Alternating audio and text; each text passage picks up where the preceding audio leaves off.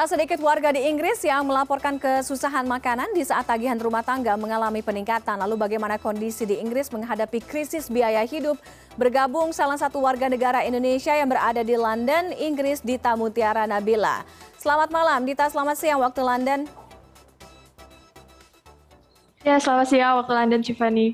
Baik, eh, Dita, eh, yang paling Anda rasakan eh, berada di Inggris saat ini terkait dengan kenaikan biaya hidup apa yang paling Anda rasakan? Kemudian berapa persentase kenaikan jika dibandingkan mungkin dengan tahun lalu atau dengan dua tahun lalu? Ya, oke Tiffany. Uh, jadi mungkin saya di sini kapasitasnya sebagai mahasiswa Indonesia gitu ya yang tinggal mm -hmm. di London, di Inggris khususnya di London.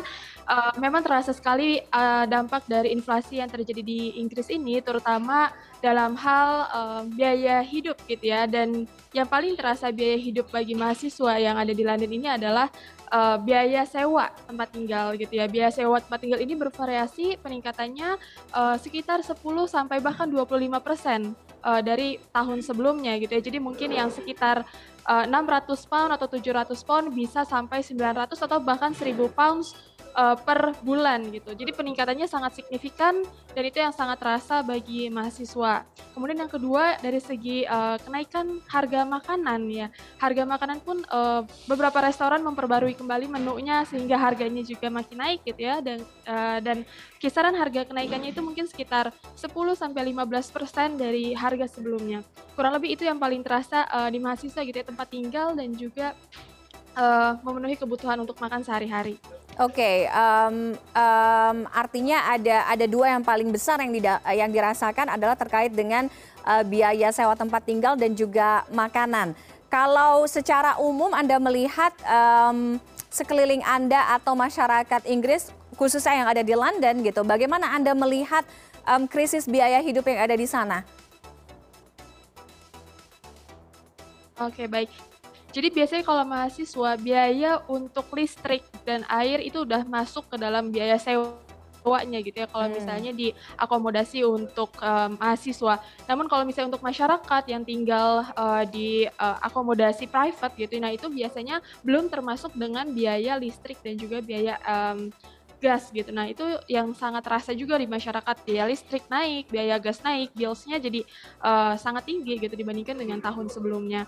Nah itu yang uh, paling dirasakan oleh masyarakat sekitar yang mungkin uh, mahasiswa karena udah termasuk gitu ya dengan biaya uh, sewa akomodasinya sehingga belum terasa tapi kalau misalnya untuk masyarakat uh, umum gitu ya itu sangat terasa untuk uh, tagihan listriknya uh, meningkat drastis. Oke, tagihan listrik yang paling meningkat drastis ya.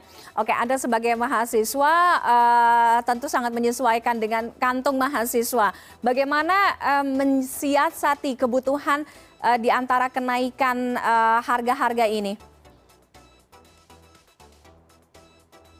Ya mungkin kita harus kembali mendefinisikan pengeluaran apa aja nih untuk uh, mahasiswa gitu ya karena menyesuaikan juga dengan uh, kenaikan harga baik tadi uh, harga sewa kemudian harga makanan dan juga harga transportasi sehingga mungkin salah satu uh, strategi gitu ya yang biasa kita lakukan adalah dengan mengeluarkan atau dengan mengurangi biaya untuk uh, makan di luar sehingga kita uh, berusaha untuk menyediakan makan sendiri atau masak gitu ya karena itu pasti lebih murah uh, dibandingkan kita beli makan sekali makan di luar itu udah mahal gitu ya.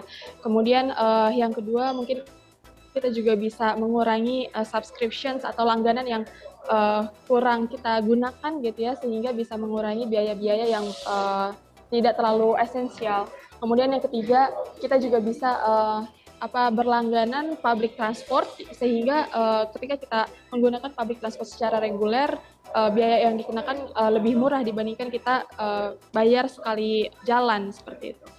Oke, okay, um, um, Dita, uh, kondisi ini sebenarnya bukan satu dua bulan belakangan dikeluhkan oleh uh, warga yang berada di Inggris, uh, paling tidak semenjak awal tahun atau akhir tahun 2021 yang lalu.